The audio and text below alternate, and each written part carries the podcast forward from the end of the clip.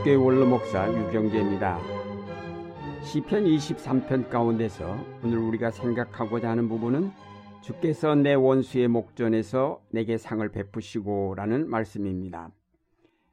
여기서부터는 장면이 새로 바뀝니다.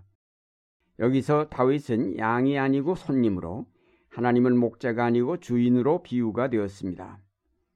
근동 지방에서는 원수에게 쫓기게 되면 자기가 보호를 받고 싶은 사람이 천막에 들어가기만 하면 그 주인의 보호와 환대를 받을 수 있다고 합니다.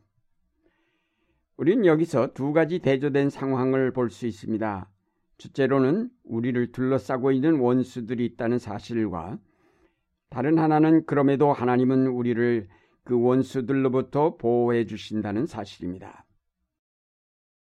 오늘날 우리가 바르게 살려고 하면 수많은 원수가 우리를 둘러싸게 마련입니다. 여기서 원수란 우리를 공격하여 파멸시키려는 모든 악의 세력을 말합니다. 이러한 세력들은 때로는 아주 강력한 힘을 가지고 나타나기도 하고 때로는 매력적인 모습으로 나타나기도 합니다.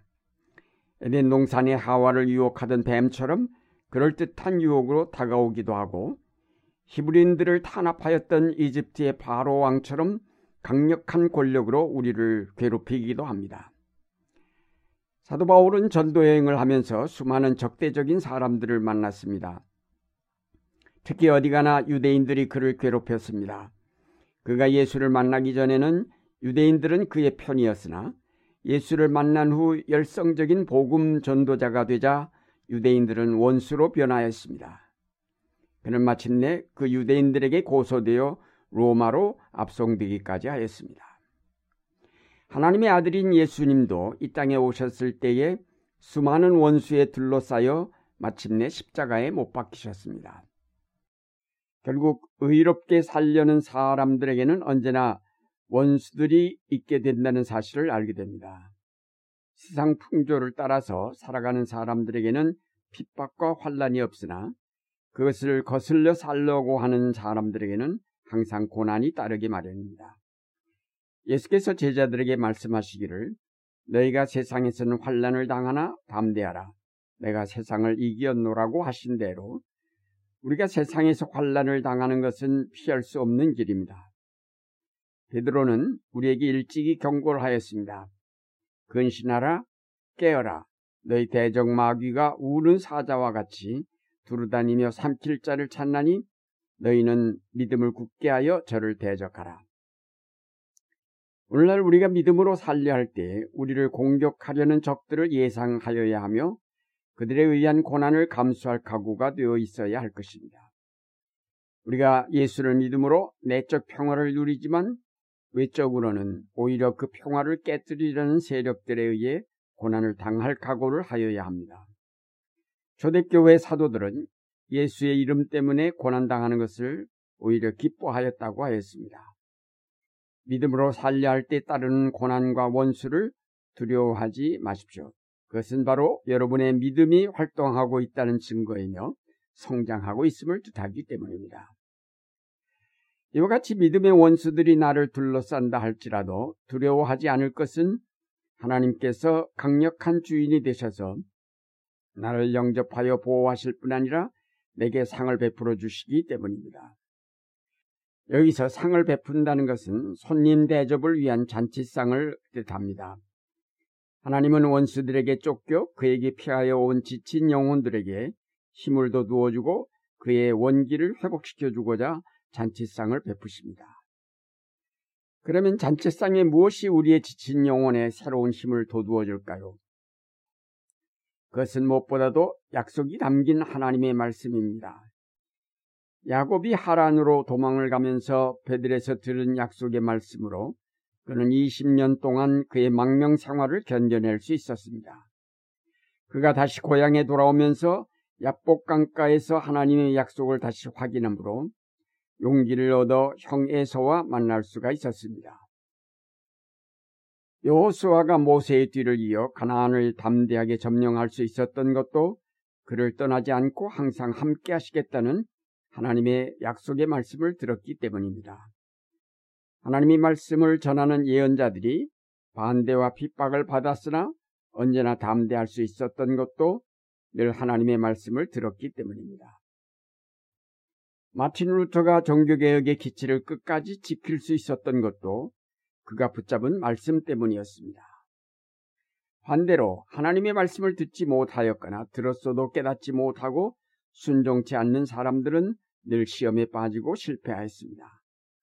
그 대표적인 사람이 사울 왕이었습니다. 그 하나님의 말씀을 따르지 않고 자기 뜻대로 행하였을 때 다시는 그에게 하나님의 말씀이 들려오지 않았습니다. 하나님의 말씀을 듣지 못한다는 것은 곧 하나님께서 그를 버리셨음을 뜻합니다. 이것은 정말 두려운 일이 아닐 수 없습니다. 오늘날 우리의 피곤하여진 영혼을 새롭게 하는 것은 하나님의 말씀입니다. 여호와의 율법은 완전하여 영혼을 소송케 한다고 하였고 꿀과 송이꿀보다 더 달다고 하였습니다. 이 말씀을 들으면 우리의 눈이 밝아지고 우리의 머리가 명석해지고 지혜로워집니다.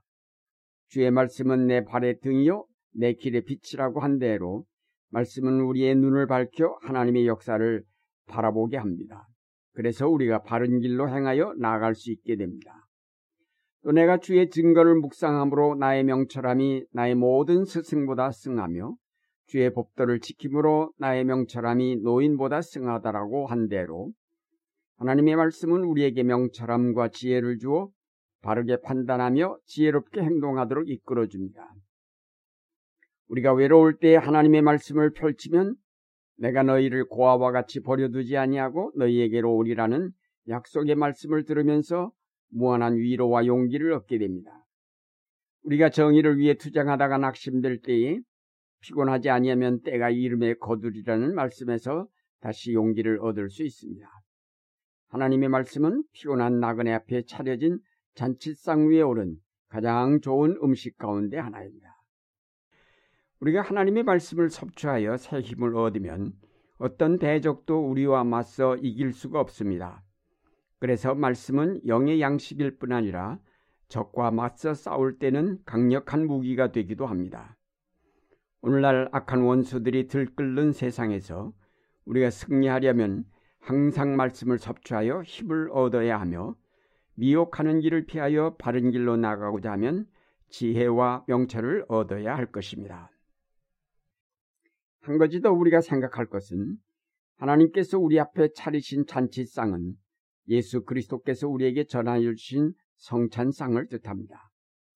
그의 살과 피를 우리에게 나누어 주심으로 죽어가던 우리의 영혼을 살리시고 새 생명을 우리에게 주셨습니다. 그러므로 우리의 영혼이 피곤할 때에 그리스도의 성찬상에 모여 앉아 그가 주시는 떡과 잔을 받으면 우리 속에 새로운 생명의 힘이 솟아납니다. 그러므로 성찬상은 대단히 중요합니다. 성찬은 이 땅에 육신이 되어 오신 말씀을 우리가 구체적으로 받는 일이며 예수 그리스도께서 이루신 모든 구원의 은총을 집약시켜 놓은 잔치상입니다. 우린 이 성찬상에서 모든 하나님의 약속을 기억하게 되며 진리와 정의가 승리하고 모든 악은 격퇴될 수밖에 없다는 확신을 얻게 됩니다. 사랑하는 여러분, 여러분은 이 세상에 가득 찬 악의 세력과 맞서 싸우도록 부름받은 십자가의 군병들입니다. 주님은 여러분으로 하여금 이 악과 싸워 이길 수 있도록 말씀을 공급하시고 마침내는 성자 예수 그리스도의 몸까지 주셨습니다. 하나님이 주시는 말씀과 그리스도의 몸과 피를 받음으로 여러분은 누구도 넘어뜨릴 수 없는 강한 능력의 소유자가 되었습니다. 그러므로 원수가 아무리 거대하고 무서워 보여도 두려워하지 말고 나가 싸우시기 바랍니다. 골리앗이 나가 넘어지듯 말씀으로 무장하고 나가 맞설 때 원수는 의외로 쉽게 무너지고 맙니다.